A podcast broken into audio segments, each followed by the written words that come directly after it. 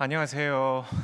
제가 신학교에서 사역을 하다 보니까 백인 중심의 또 교회 출석 자체를 백인 교회 하다 보니까 한국 목사님들 설교를 자주 듣지는 못, 못합니다. 그러나 저희가 이렇게 모여가지고 제가 존경하는 목사님들 그 아래 또 이제 설교를 들으면서 배우게 될 때 확신이 생기는 것은 이 설교자들 중에 진짜로 인도를 잘해주시는 분들이 한국 분들이 많은 것 같아요. 아쉬운 거는 우리의 학생들이 그분들을 자주 듣지 못한다는 게 너무나 아쉬운 생각이 들면서도 이 자리에 초청해 주시고 함께 할 수 있는 특권을 주신 우리 또 박 목사님 여러분들 너무나 감사를 드립니다. 오늘 말씀을 시작할 때에 특별히 이 하나님의 사랑에 대한 말씀을 나누고 능력에 대한 말씀을 나눌 때에 벌써 앞부분에 여러분들이 좋은 말씀을 너무나 많이 해주신 것 같아요. 그런 얘기를 하시더라고요. 나중에 가면 좋은 면도 없지 않아 있겠지만 불편한 면이 너무나 많다고 다 좋은 말씀을 다 해주셨기 때문에 제가 더 보탤 수 있는지는 잘 모르겠습니다. 그러나 저희가 오늘 떠나기 전에 한 가지만 저희가 다시 한번 생각하고 떠나기를 원합니다. 하나님은 그리스도 안에 여러분들을 사랑하십니다. 하나님은 그리스도 안에 여러분들을 사랑하십니다. 저희 딸의 소개를 받아서 읽은 책이 있습니다. 신경숙 작가의 엄마를 부탁해 라는 책이었습니다. 이게 번역된 거 아시는지 모르겠어요. 번역되어서 Please look after my mom 이라는 책이 나와서 이젠 고등학교 때 많은 학교들이 이것을 읽게 하는 것을 저희가 종종 찾아보게 됩니다. 내용을 아시는 분은 어느 날 몸이 불편한 엄마를 서울역에서 잃어버린 한 가족이 사방을 헤매며 엄마를 찾으며 찾는 중에 엄마가 얼마나 소중한 분인지, 엄마가 그들을 얼마나 사랑했는지 확인하게 되는 소설을 저희가 기억합니다. 아버지의 이 관점으로서 딸의 관점으로서 아들의 관점으로서 그럼 마지막으로 엄마의 관점으로서 보여주는 가족 가족과 아이들을 향한 사랑을 그려줬는데요. 인터넷에 이런 글이 올라와 있습니다. 우리 가슴 속에 잠자는 가장 깊은 사랑을 일깨우며 진짜 감동을 전해주는 귀한 소설이다. 라는 결론을 내려줍니다. 많은 분들이 이런 얘기합니다. 인간적인 사랑 중 제일 하나님의 사랑과 비교될 수 있는 사랑은 엄마의 아이를 향한 사랑이라고 얘기를 하는 분들이 많고요. 그림자라고 얘기할 수 있을 정도로 깊은 사랑이라고 저희는 인정할 수밖에 없습니다. 남편이고 아빠이지만 저도 잘 이해가 안 되는 것 같아요. 지난해 저희 큰 딸이 대학을 가게 되었습니다. 아이가 둘이 있는데요. 큰 아이가 안나 어, 성아이고요. 작은 아이가 아들인데요. 성민 시무원이라고 합니다. 그 시무원 안나는 여러분 잘 아시겠지만 누가복음 2장에 아기 예수를 알아본 딱 두 사람이었습니다. 안나와 시무원. 저희가 부족한 부모로서 기도 제목이 있다면 이 세상이 다 예수님을 부인한다 하더라도 이 두 아이는 예수님의 증인이 되었으면 하는 마음을 가지고 이름을 지어줬는데 아이들이 태어나기 전에 이름을 지어줬습니다. 그러니까 아들을 둘을 주셨어도 안나와 시므온, 딸을 둘만 주셨어도 안나와 시므온이라는 이름을 저희가 주었을 것 같고요. 셋째가 없습니다. 뭐냐면 그 장면에 나오는 분이 예수님 분이 없기 때문에 아무래도 그건 잘못된 것 같아가지고 저희가 딱 둘만 주셨는데 큰 딸이 이제 대학을 갔습니다. 대학을 올라가면서 가까운 데를 가다 보니까 한 2시 반, 2시간 반 정도 되는 거리에 있는 대학을 입학해서 시작하게 되었는데 와이프랑 저랑 약속한 게 있었습니다. 슬퍼, 슬퍼하지 말자. 우리가 기뻐해 주자. 그리고 우리가 축복을 어, 그, 어, 그 축복의 말, 아, 말을 더해 주고 기쁜 마음으로서 우리가 떠나는 게 좋겠다는 약속을 하고 올라갔는데 운전하고 올라가서 모든 짐을 옮기고 좋은 저녁 식사를 하고 나서 나중에 밤늦게 우리가 헤어진다는 나중에 이별 인사를 하는데 저도 괜찮았습니다. 남동생도 같이 갔는데 남동생도 누나를 껴안아 주면서 별로 문제가 없었댔어요. 근데 엄마가 엄마가 딸을 아, 안으면서 둘 다 엉엉 울기 시작하는 거예요. 아직도 아들은 반응이 없어요. 아직도. 근데 엄마와 딸은 울기 시작하고 나서 나중에 두 시간 반을 운전하면서 내려오는데 엄마가 계속 눈물을 흘리는 거예요. 흘리고 나서 그 밤에 내내 눈물을 흘리고 나서는 그 아침 다음 날 아침이 더 큰 문제가 있었습니다. 다른 게 아니라 딸이 떠나 떠나기 전에 가족을 위해서 쿠키를 남겨놨어요. 직접 자기가 베이크를 하고 쿠키를 남겨놨는데 저 와이프가 그거를 보고 나서 한 입을 먹고 나서는 영어에 이런 문구가 있습니다. ugly cry. 너무나 못생긴 울음이라고 얘기하는데요. 30분 동안 우는 거예요. 저는 아직도 이해가 안 돼요. 과자인데 의미가 없는 과자인데 엉엉 우는 저희 와이프의 모습을 제가 기억하면서 엄마가 보여주고 가지고 있는 아이의 사랑은 우리가 인간적으로 이해하기가 힘든 것 같다. 그러나 하나님께서 여러분들을 사랑하는 마음은 그 이상인 것뿐이 아니라 상상하지 못할 때 하나님은 그리스도 안에 여러분들을 사랑하십니다. 이 로마서 자체가 하나님의 사랑이 시작과 끝까지 이어지는 것을 저희가 볼 수 있는데요. 1장 7절에 로마에서 하나님의 사랑하심을 받 고 성도로 부르심을 받은 모든 자에게 이게 서론입니다. 여기에 있는 모든 분들에게 정체성에 대해서 말씀할 때 이런 식으로 시작하십니다. 하나님의 사랑하심을 듬뿍 받고 있는 성도들에게 편지를 썼다고 사도 바울은 말씀하시고 있습니다. 이 풀이를 그 중간에 해주시는데요. 한때 믿지 않는 자는 연약한 자, 경건하지 않은 자, 그리고 죄인이라고 불리었던 우리를 하나님께서는 버리지 아니하시고 그리스도께서 우리를 위하여 죽으심으로 아까 말씀하셨듯이 하나님께서 우리에 대한 자기의 사랑을 확증하셨다고 5장 8절을 말씀하시고 있습니다. 믿음으로 그리스도 안에 있는 자는 의롭다 하시고 약속을 주시는데요. 그게 약속 자체가 8장 28절에 나오는 말씀으로서 우리가 알거니와 하나님을 사랑하는 자, 곧 그의 뜻대로 부르심을 입은 자들에게는 모든 것이 합력하여 선을 이룬다고 약속을 해주시고 있습니다. 이런 말씀을 선포하신 사도 바울은 하나님의 사랑의 메시지를 가르쳐 주신 후에 8장 마지막 부분에 설교자였거든요. 목사로서 사도 바울은 이렇게 말씀하시고 적용을 해주시며 질문을 던져 주십니다. 그런즉, 그런즉 이 일에 대하여 이 일을 얘기한다면 지금까지 말씀하신 복음의 메시지요 그 안에 나타나는 하나님의 사랑의 모습을 여기에서 말씀해 주시는 건데요. 이 일에 대하여 우리가 무슨 말을 하리요? 라는 질문을 던지신 후에 네 가지의 질문을 우리에게 말씀해 주십니다. 질문을 던지실 때 이 답이 있는데요. 답 자체가 우리를 이해가 못하는 게 아니라 우리가 다시 한번 마음에 되새겨야 된다는 뜻으로 사도 바울은 가르쳐 주시고 있습니다. 이 첫 퀘션이 31절에 나오는데요. 만일 만일 하나님이 우리를 위하시면 누가 우리를 대적하리요? 만일 하나님이 우리를 위하시면 누가 우리를 대적하리요라는 질문이었습니다. 바울이 단순히 누가 우리를 대적하리요라고 물었다면 아마 수많은 대답이 생각나지 않을까 저는 생각이 됩니다.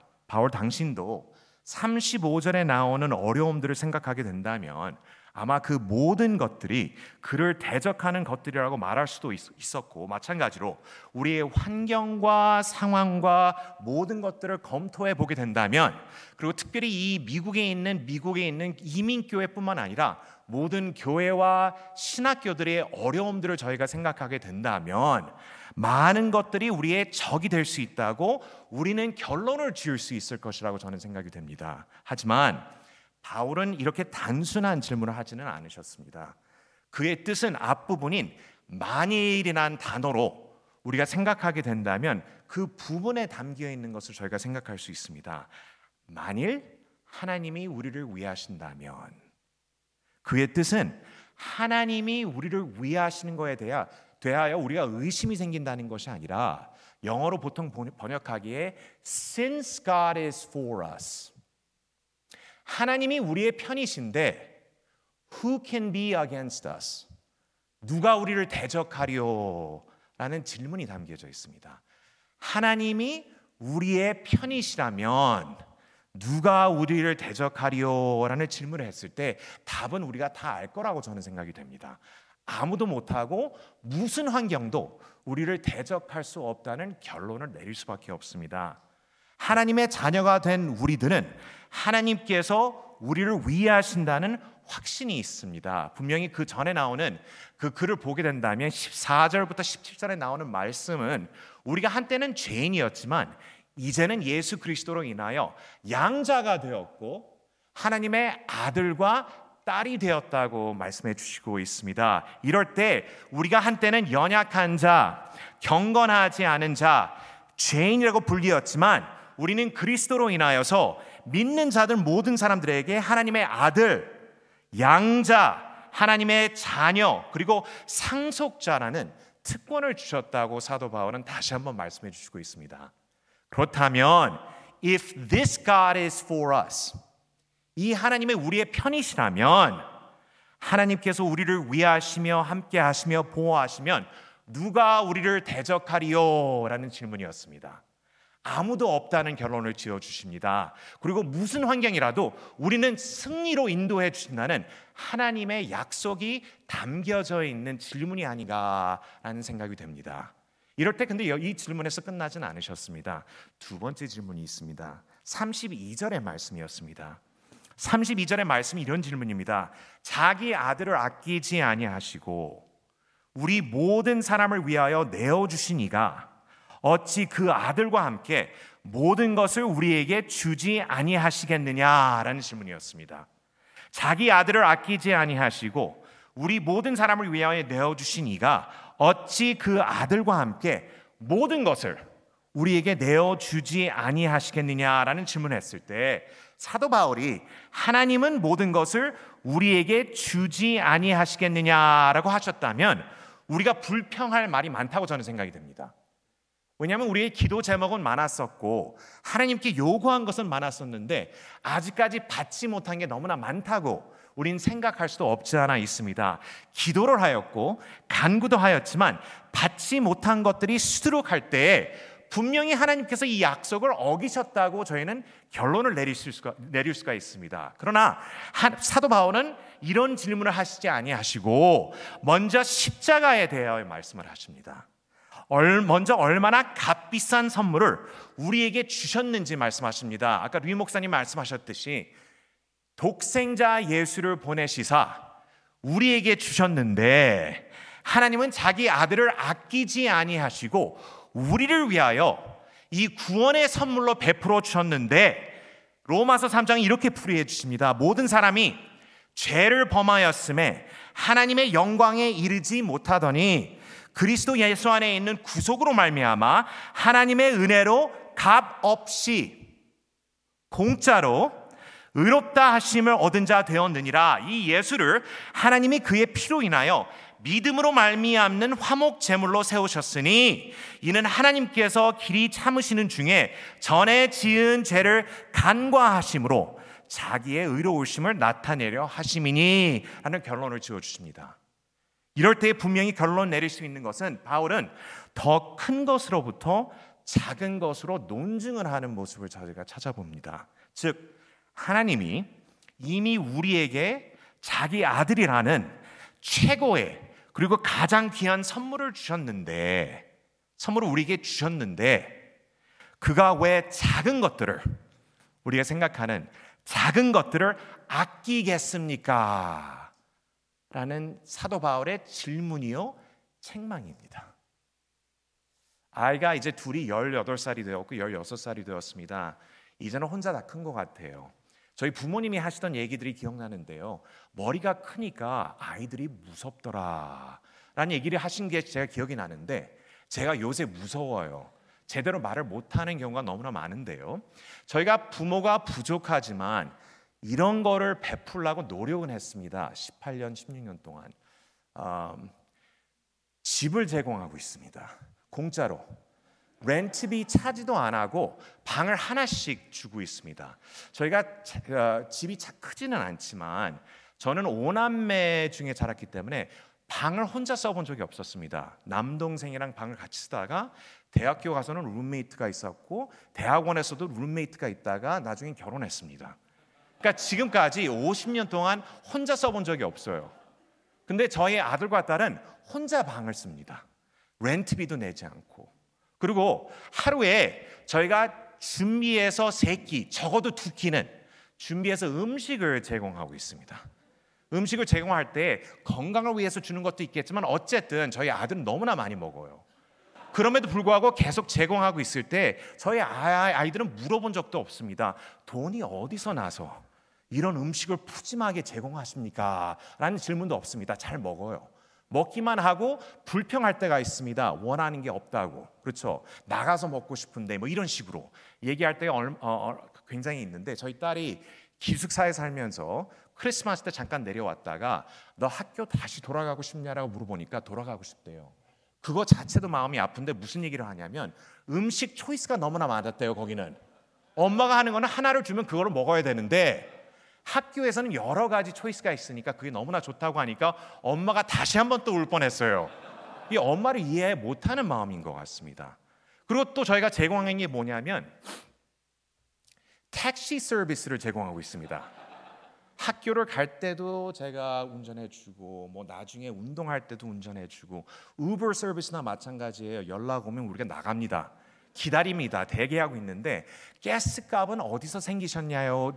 그런 얘기 해본 적도 없어요. 제가 보탤까요? 라는 질문도 해본 적이 없습니다. 이렇다면 집도 제공하고 우리가 무슨 음식도 제공하고 차도 제공했을 때 아이들이 이런 말을 할 거라고 저는 생각했습니다. 엄마 아빠 너무나 최고예요. 엄마 아빠 같은 분이 이 세상에 없으신 것 같습니다. 오로지 저희는 삶을 엄마와 아빠만을 위해서 살겠습니다. 라고 얘기한 아이들은 하나도 없습니다. 당연한 거로 생각해요. 그리고 그 다음 거를 요구하는 모습을 찾아볼 때 아이들의 모습 속에 찾아오는 그 욕심은 우리가 이해할 수 있습니다. 그러나 하나님 앞에 서 있는 우리 아, 아이들의 모습, 아들과 딸들의 모습도 비슷하지 않은가 저는 생각이 될 때요. 하나님께서 값비싼 아들을 우리에게 주셨는데 이 세상에 이러한 선물이 없는데 우리에게 제일 필요한 구원을 베풀어 주셨는데 아들을 버리시고 우리를 사랑하심으로써 우리에게 영원한 구원을 베풀어 주심에도 불구하고 우리가 보이는 것은 불평, 부족함, 원하는 내용들만 보이는 우리의 하나님의 아들과 딸들의 모습이 아닌가 걱정이 될 때가 종종 있습니다. 이런 사람들에게 사도 바울은 분명히 말씀하십니다. 우리에게 아들을 아끼지 아니하시고 베풀어 주신 하나님이신데 하나님이신데 그 아버지가 우리에게 더 작은 것들을 아끼겠습니까? 라는 질문과 책망이 여기에 담겨져 있습니다. 이럴 때 세 번째 질문이 있습니다. 우리에게 우리의 편이 되 주신다는 하나님. 우리에게 모든 것을 베풀어 주신다는 하나님의 약속뿐만 아니라 세 번째 질문은 33절의 말씀입니다. 누가 능히 하나님의 택하신 자들을 고발하리요? 의롭다 하신 이는 하나님이시니 누가 고소할 수 있겠습니까? 누가 정죄하리요? 죽으실 뿐 아니라 다시 살아나신 이는 그리스도 예수시니 그는 하나님 우편에 계신 자요 우리를 위하여 간구하시는 자신이라라고 말씀하실 때 이 8장에 우리를 위해서 대신 간구해 주시는 분이 예수 그리스도의 모습이 나타나고 또 성령의 모습을 저희가 찾아보는 것을 보이가 있습니다. 볼 수 있습니다. 사도 바울은 현실적인 사람이었습니다. 믿는 사람이 죄를 짓지 않는다고 생각하는 사람이 아니었습니다. 여기에 목사님들이 많이 계시는데요. 아시는지 모르겠어요. 목사님들도 죄인입니다. 그렇죠? 신학생들을 같이 살다 보니까 저희 학교에 어, 기숙사 아파트를 지난 한 5년 동안 짓게 되었는데요. 다 마치고 나서 학생들이 살게 되었는데 한 250명이 삽니다. 그 중에 아이들이 한 75명이 함께 사는데 너무나 분위기가 좋아요. 감사한 내용도 너무나 많습니다. 근데 나쁜 점이 하나 있다면 가까이 사니까 숨기지를 못해요. 서로 다툽니다. 부족한 면을 보이게 되고 신학생들이 집중하고 기도하고 무슨 성경을 공부하는 것뿐만 아니라 다른 여러 가지의 죄를 짓고 지는 모습이 저희가 찾아볼 때 그 모습 자체도 함께 기도하며 고쳐가는 것이 우리의 그 신학교의 모습이 되어 가야 되지 않을까라는 기도를 하면서 준비 과정 중에 있습니다. 이럴 때 로마서 7장을 보시면 죄 속에 있는 믿는 자의 모습을 저희가 찾아보게 됩니다. 내가 원하는 바 선은 행하지 못하고 선은 분명히 알고 따라가고 싶은데 하지는 못하고 도리어 원하지 아니하는 것 내가 원치 않는 것을 행하는 도다라는 사도 바울의 자기 자신의 모습의 결론이었습니다. 그리고 사도 바울은 우리를 고발할 수 있는 사람들이 있다고 말합니다. 또한 우리를 비난하는 자들, 우리의 원수들, 그리고 마귀도 그런 일을 할 수 있다고 결론 지어 주는데요. 마귀라는 단어 자체가 비방자라는 의미를 가지고 있습니다. 이런 현실을 아는 사도 바울은 법정에 대한 예를 듭니다. 우리의 재판관이신 하나님이 이미 우리를 그리스도 안에 의롭다 하셨기 때문에 어떠한 고발도 성공할 수 없으며 우리의 변호자이신 예수 그리스도께서 우리의 죄를 위해 죽으셨고 죽은 자 가운데서 다시 살아나셨으며 하나님 우편에서 우리를 위하여 간구하시기 때문에 우리는 결코 정죄 받을 수 없다고 결론을 지어 주십니다. 하나님 안에 있기 때문에 우리는 하나님의 것이 되었기 때문에 하나님께로부터 버림을 받을 수 없다는 결론을 내려주실 때에 500년 전에 500년 전에 하이델베르그 요리문답이라는 게 있었습니다. 우리의 믿음의 유산을 전달하기 위해서 이 질문과 답으로서 우리 신학을 가르쳐 주는 이 책자가 있는데요. 우리의 그 신학의 선배들이 이런 질문을 합니다.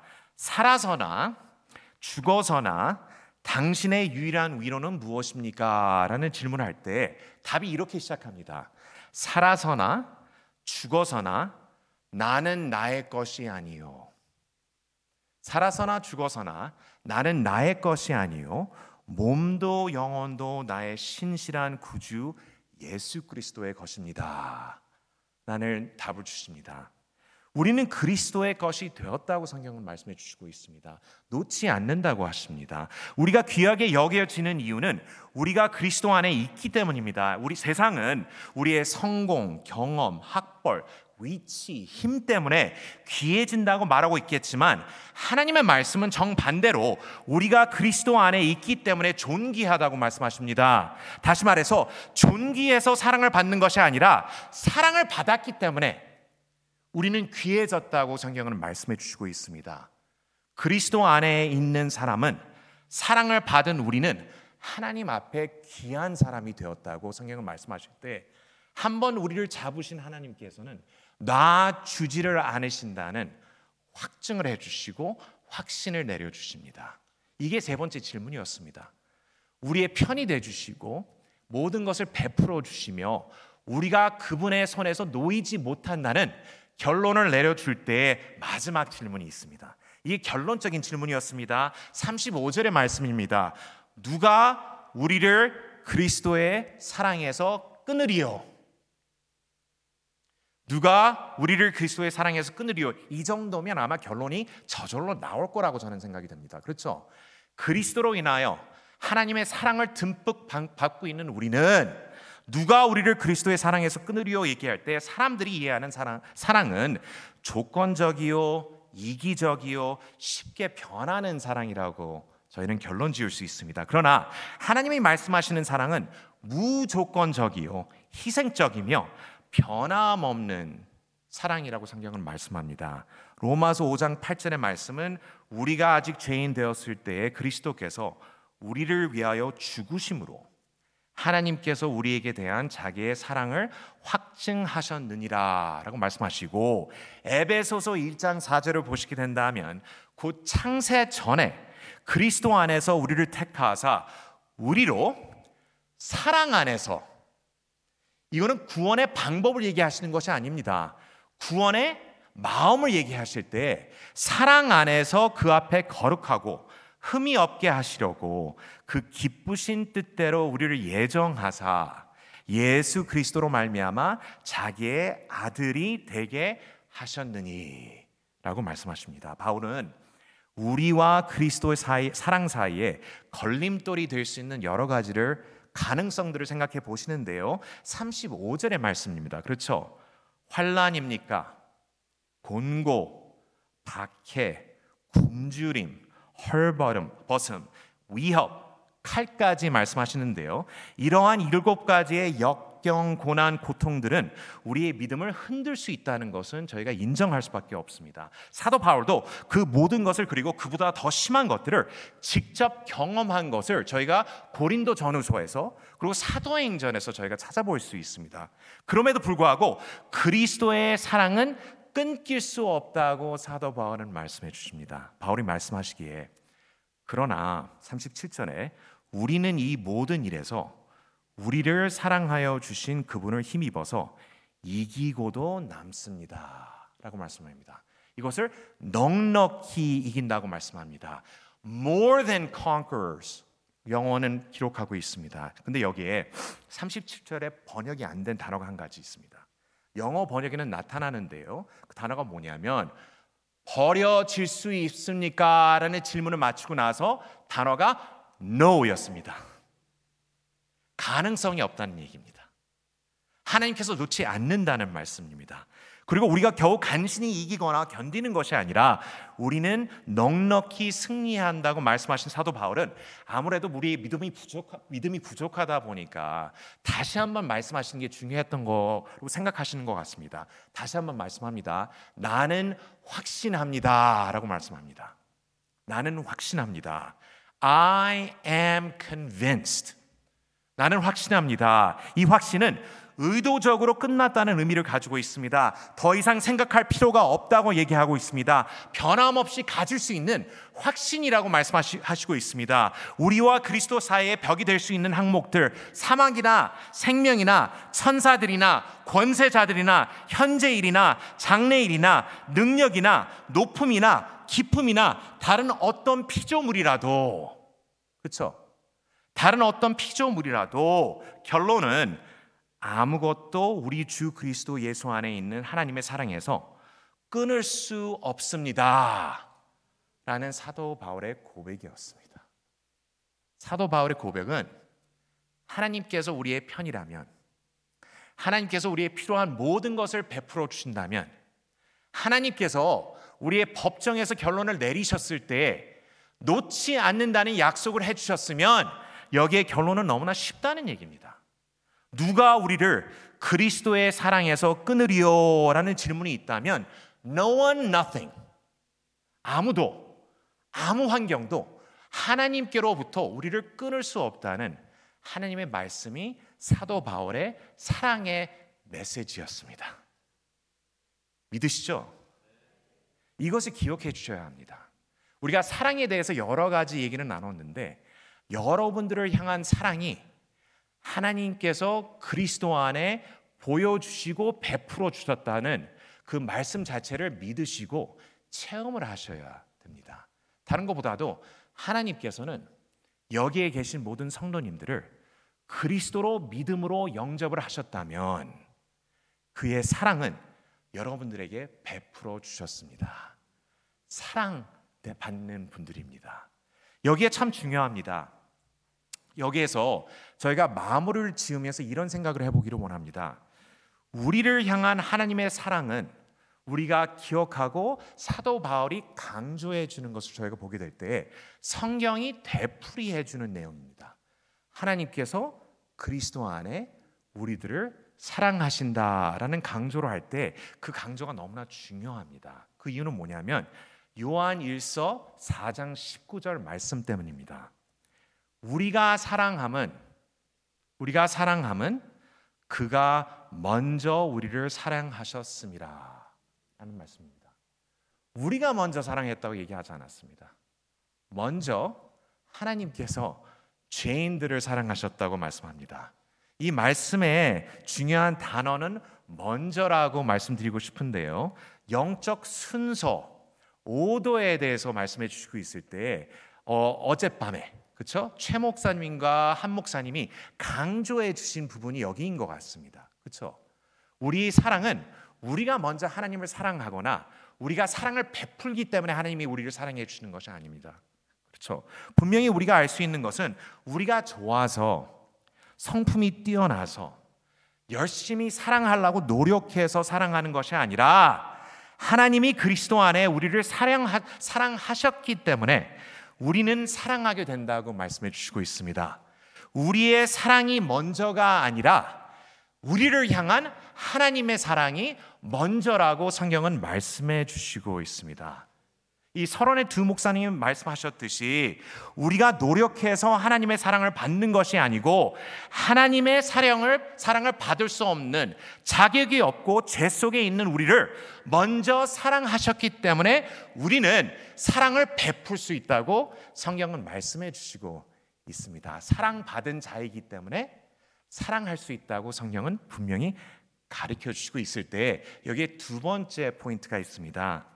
우리가 생각하는 이 영적 순서를 생각하게 된다면 하나님의 사랑을 우리가 이해하고 체험을 할 때 우리가 사랑을 베풀 수가 있고 그 포인트를 이해해야 되는 이유 중에 하나가 뭐냐면 사랑한다는 것은 기적이기 때문입니다. 기적이기 때문에. 무슨 뜻인지 아시겠죠? 우리의 힘으로는 할 수 없다는 내용입니다. 불가능합니다. 우리의 자신을 사랑하는 것도 어려운데, 그렇죠? 타인을 사랑하고 그를 감싸주고 배려한다는 그 마음은 죄 속에 있는 우리로서는 불가능하고 힘에 넘치는 일이라고 저희는 결론 지을 수밖에 없습니다. 우리 아이들도 마찬가지입니다. 사실은 아이들이 아이들이 사랑스럽지만 미울 때가 너무나 많아요. 그렇죠?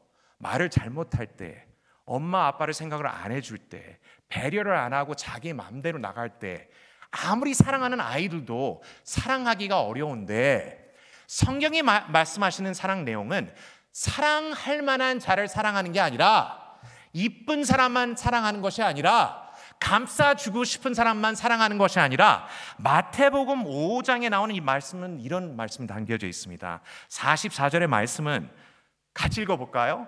그렇죠? 한번 읽어보세요. 시작.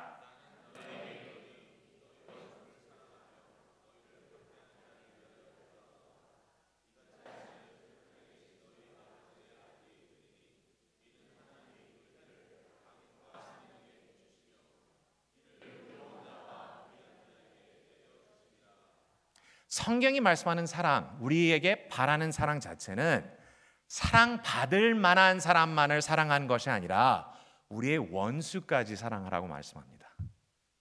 여기 예배에 대해서 너무나 여러 가지 말씀이 좋은 말씀 내용이 나눠졌는데요. 예배 자체가 주일날 아침에 한 시간 한 시간 반 모여서 예행 연습하는 거나 마찬가지입니다. 그렇죠? 마지막에 잔치의 모습을 준비하는 과정 중에 우리가 지금 만나서 하나님을 바라보며 감사와 찬양을 올리는 내용인데 이 자체를 어려워하시는 분들이 없지 않아 있어요. 그렇죠? 싫어하는 사람 옆에 있는 것을 너무나 싫어합니다. 한 시간 반이 너무나 지루하다고 얘기하시는 분들도 없지 않아 있는데 한번 상상해 보세요. 성경에 나오는 우리의 천국의 모습은 딱 한 가지였습니다. 끝없는 영원한 예배였습니다. 그렇죠. 그렇다면 한 시간 반이 지루하다면 영원한 예배 드리는 모습이 천국의 모습이었습니다. 한 시간 반 동안 같이 있는 게 어렵다면 제 생각으로서는 지금 해결하시는 게 좋을 것 같아요. 뭐냐면 영원토록 옆에 계실 분들이에요. 그렇죠? 그렇다면 분명히 저희가 결론 지을 수 있는 것은 무엇이냐면 너희 원수를 사랑하라는 게 하나님의 사랑의 요구였습니다. 할 수 없습니다. 저는 분명히 할 수 없습니다. 예수님을 믿는 우리는 이 사랑 자체가 얼마나 어려운지를 생각 못하고 사랑으로 우리가 앞으로 나아가겠다고 우리가 하겠다고 자부심을 가질 때가 있는데 분명히 성경이 말씀하시는 사랑 자체는 우리가 기적이 없으면 할 수 없는 행동이었습니다. 예수님을 믿는 우리는 분명히 하나님께서 말씀하시듯이 새 사람, 새 피조물이 된다고 말씀하고 있습니다. 옛 것은 버리고 새 사람이 되었다고 말씀되고 있습니다. 새 창조가 되어서 우리는 거듭난 아들과 딸들이 되었다고 성경은 말씀하실 때 기적의 일이었습니다. 분명히 말씀하시죠. 고린도 후서 5장 17절의 말씀은 그런즉, 그런즉 누구든지 그리스도 안에 있으면 새로운 피조물이라. 새로운 사람이 됐다는 얘기입니다. 이전 것은 지나갔으니 보라 새 것이 되었도다. 우리는 우리의 힘으로 할 수 없으나 새 사람이 된 우리는 그리스도 안에 새 피조물이 된 우리는 하나님의 역사하심으로써 새 창조물이 된 우리는 분명히 느낄 수 있는 것은 성령의 역사하심으로써 우리가 사랑할 수 있다고 성경은 말씀하십니다. 이래서 갈라디아서 5장 22절의 말씀이 나오죠. 다시 한번 같이 읽어 볼까요? 5장 22절의 말씀입니다.